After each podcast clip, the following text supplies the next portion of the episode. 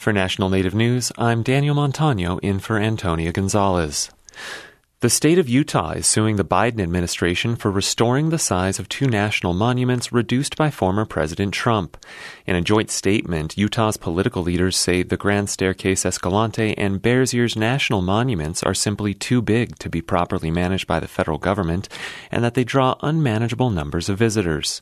They further allege Biden's move does not comply with the Antiquities Act, which states that land protected by the law should be confined to the smallest area necessary for the care and management of the land. The Hill reports groups allied with the administration argue presidents have historically used the law to protect important landscapes such as the Grand Canyon, and that the monuments need to be preserved and protected from threats like oil and gas extraction. The state's attorney general filed the suit on behalf of Governor Spencer Cox and other state officials and the entire congressional delegation. Trump reduced the monuments by more than 2 million combined acres in 2017.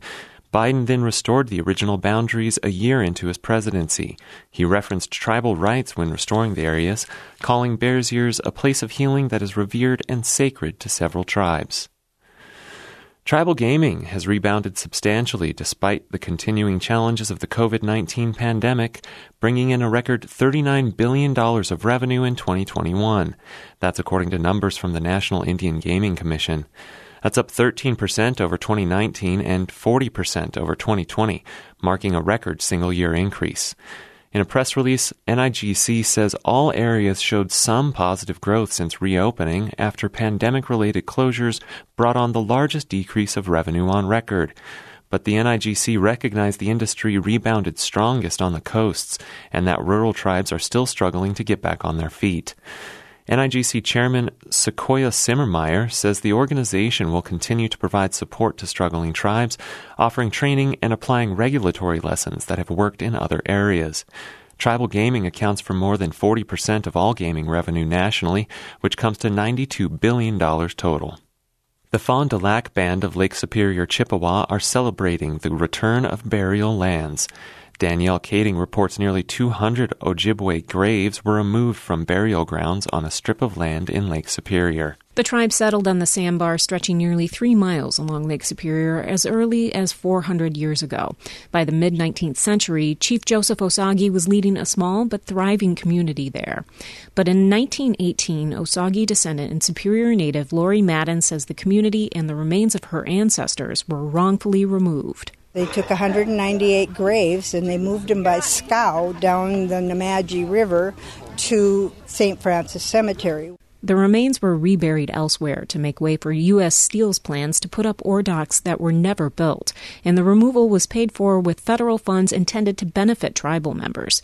Now the city of Superior has returned the tribe's sacred burial sites. Fond du Lac tribal chairman Kevin Dupuis searched for words to capture the feeling of the moment. I just want to go in the woods.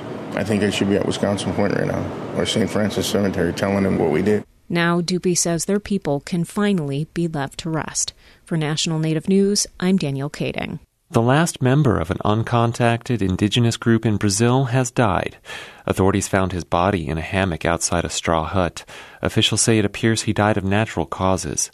The BBC reports the man's name is not known, but outsiders refer to him as the man of the hole because he was known to dig large holes to hide in or to capture animals. He had not been contacted by outsiders for nearly three decades, but officials monitored his whereabouts for his own safety. He was the last of a group whose other six remaining members were killed in 1995, presumably by ranchers, miners, or loggers wanting to expand their land. For National Native News, I'm Daniel Montano. National Native News is produced by Koahnic Broadcast Corporation with funding by the Corporation for Public Broadcasting. Support by Ramona Farms, offering wholesome and delicious foods from our heirloom crops as our contribution to a better diet for the benefit of all people. We are honored to share our centuries old farming and culinary traditions online at ramonafarms.com.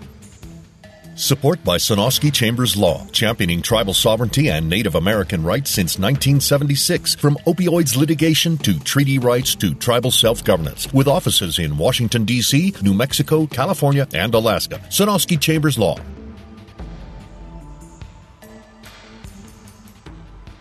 Native Voice One, the Native American Radio Network.